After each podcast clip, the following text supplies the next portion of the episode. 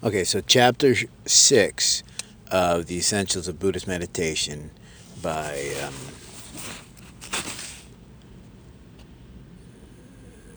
the translation is Bhikshu Dharma Mitra, but it's Shramana Chih-i.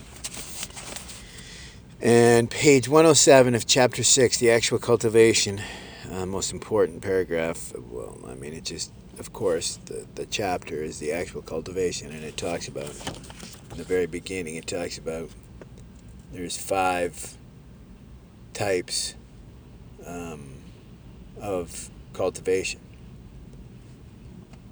Cultivation of calming and insight. There's 2 modes. First, cultivating while sitting. Second is cultivating while moving, through object conditions and as one relates to the objective sphere. So he goes on to explain that. But he actually, more to currently what I'm researching with the mindfulness, talks about the Awakening of Faith treatise states that if the mind is run off and becomes scattered, one should immediately draw it back in and establish it in right mindfulness. As for this right mindfulness, in quotes, one should be aware, not quotes, but you know what I mean, one should be aware that it is only mind. And so once again, one should draw the mind back in and establish it in right mindfulness. As for this right mindfulness, one should be aware that it is only mind.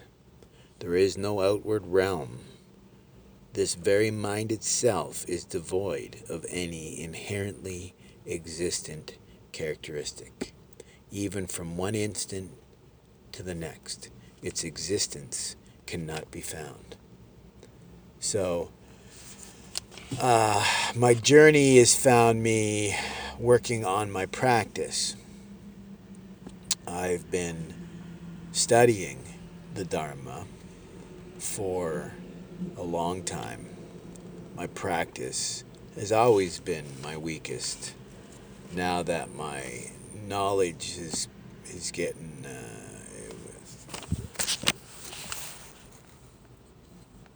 well, it's eclipsing my practice, if you follow what I mean. And it should be a balance of the two. So I've been working on my practice, and in that I found Chih-i and his writings about meditation, because this is really what I've always done. I've always gone and looked for myself. I haven't relied on others, but I have been looking, right, because of, you know, reasons. I'm involved with Pure Land / Chan Temple, and they don't do meditation classes. We have a lot of people asking. So I've been looking to see what's out there. And what I found was a lot of teachings, but a lot of it was lacking. And so here I started researching to do an episode, the second episode of my podcast here. And I even have a title for it, but the research has gone on. It's been a couple weeks now. What's missing in meditation and mindfulness in the West? And it started with just simply shamatha, calming, right? Because they have a strong emphasis on vipassana, right? But then, of course, right, I started doing my research. And, you know, I mean, if you talk about zazen, once again, they're missing both insight and calming, but they do stress the calming, right? When you sit, you just sit.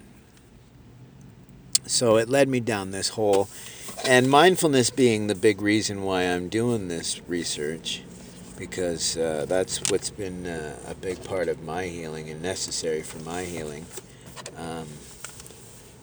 And it's the big push, but it's also what I found the most empty, because mindfulness and arguably even meditation itself, absent of the Buddhist core, I found to be empty. And what I thought it was anicca and anatta, but mostly anicca, impermanence, right? Realizing that whatever it is that you're searching for, calmness, release from anxiety or fears or pain, you're going to realize that relief in the mindfulness, in the meditation, but not realizing that nothing lasts, good or bad, so the pain will subside. And, you know, I mean, then you want to get into the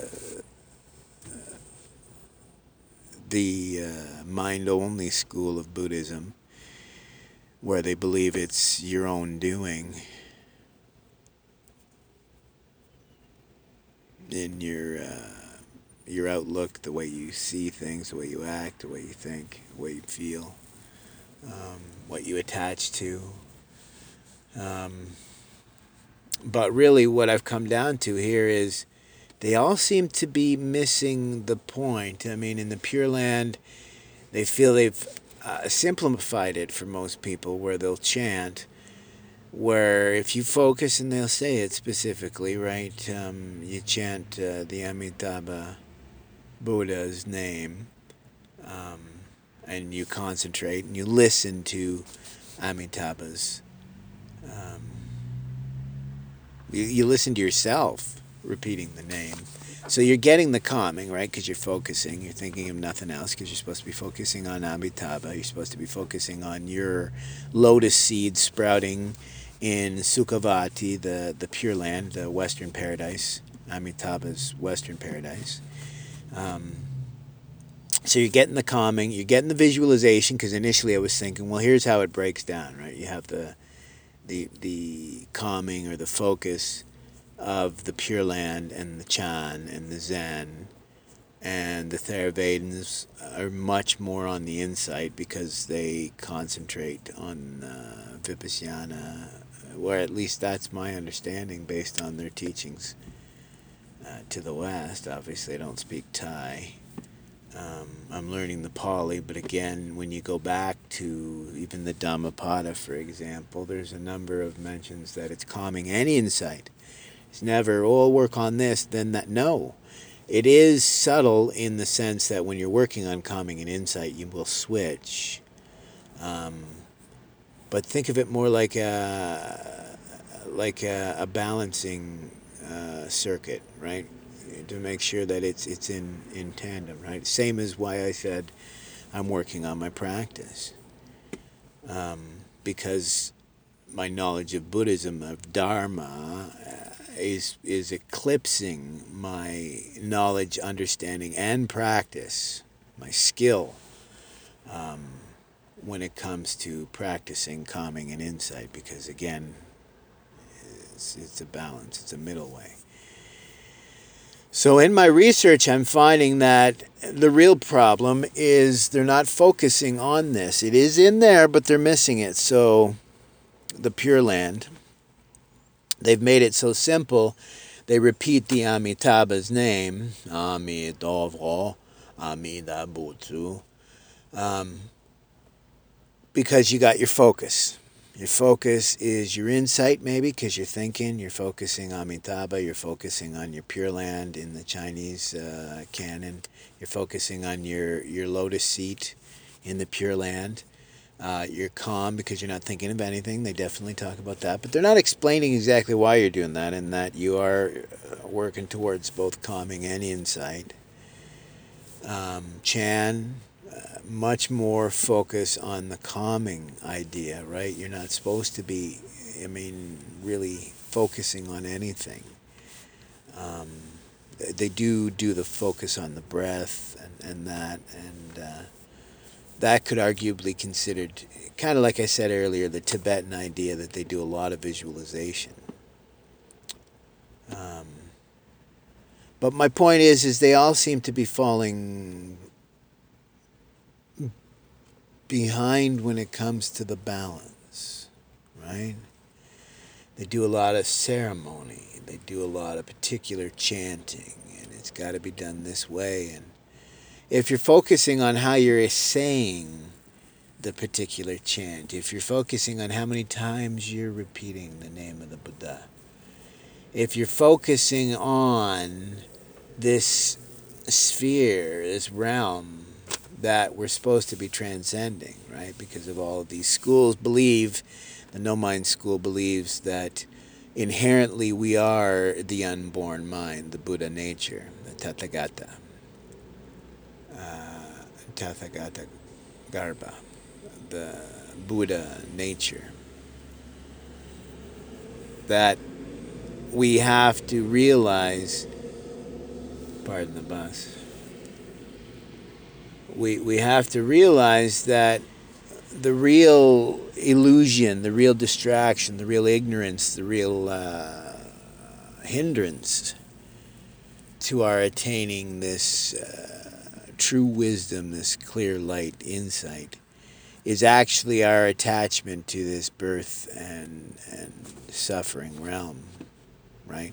Which is why the Buddhas are so sad and the Bodhisattvas are so sad, because we're clinging to our own suffering, right?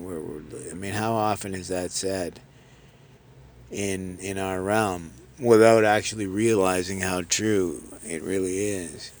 So that's what I'm working on here. I'm finding it's a deep, deep, dark hole. Researching it because it's what I'm looking for me. Researching it because it's important to me, but that's...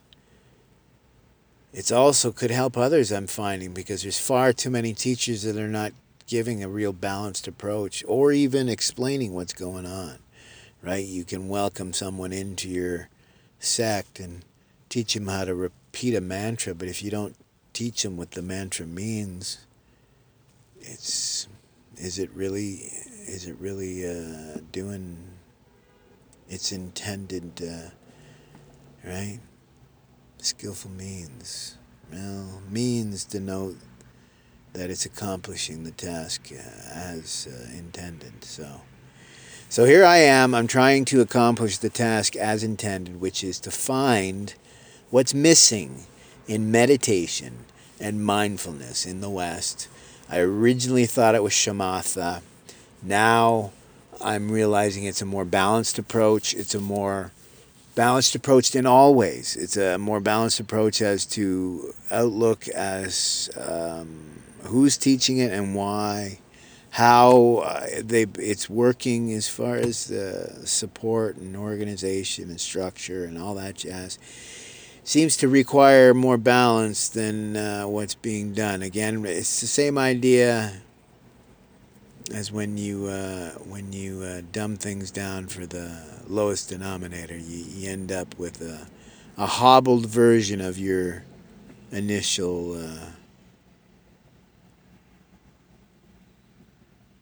dream, I guess, your initial plan.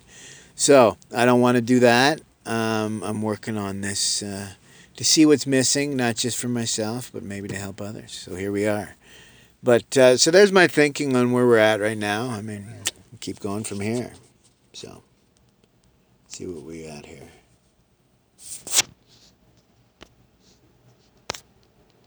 "13 minutes, not bad."